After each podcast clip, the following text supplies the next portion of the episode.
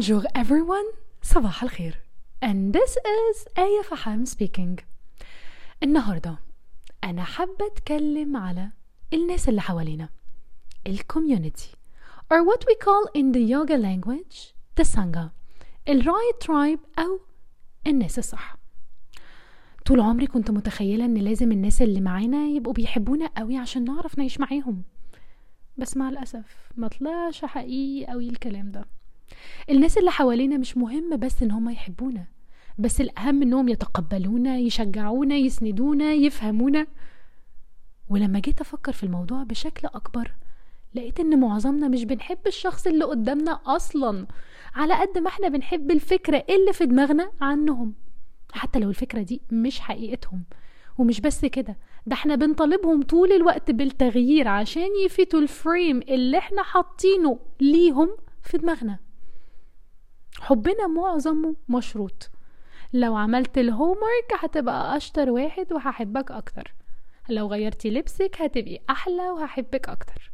لو عندك position ومعاك فلوس هتبان أنجح وأحبك أكتر. وده طبعا سواء بنقوله ببجاحة وبوضوح أو ضمنيا جوانا. حبنا مشروط ونادر قوي قوي إننا نلاقي ناس بتحبنا أو إحنا بنحبهم بشكل غير مشروط. يعني عادي على فكرة ممكن نحب ولادنا سواء عملوا الهومورك أو لأ سواء شاطرين أو لأ. عادي ممكن تحبني بشكلي وبلبسي عادي وبطريقتي مش لازم أبقى أحلى واحدة في الدنيا عشان أتحب يا سيدي. وانت عادي ممكن تتحب وتعرف تحسس أجدع واحدة في الدنيا بالأمان حتى لو معكش فلوس كتير أو مش وسيم يعني عادي ممكن نحبك حتى لو مش أشطر وأغنى وأذكى واحد على الكوكب.